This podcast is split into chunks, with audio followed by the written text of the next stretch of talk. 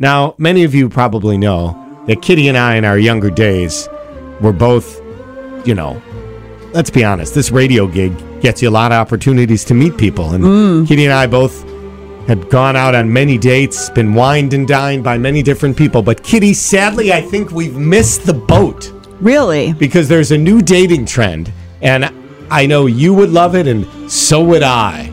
It sounds absolutely incredible. The new dating trend having dinner in a U Haul. What? Uh, people, uh, you know, who knows how much of a trend this really is, but it's on TikTok, so it's got to be real. But what people do is they get dinner, eat in the back, and then they like hang out in a U Ah, so stupid.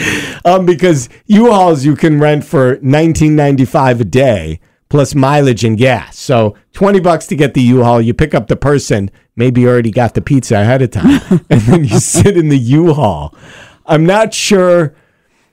I mean, Kitty, I know you have had your share of bad dates, but if someone showed up with a U-Haul and said, "Come on back here," I've had a lot of people say, "Can we just take your car? Mine is really bad." and then I'd be like, "Well, mine is really bad. Well, I'm sure it's better than mine."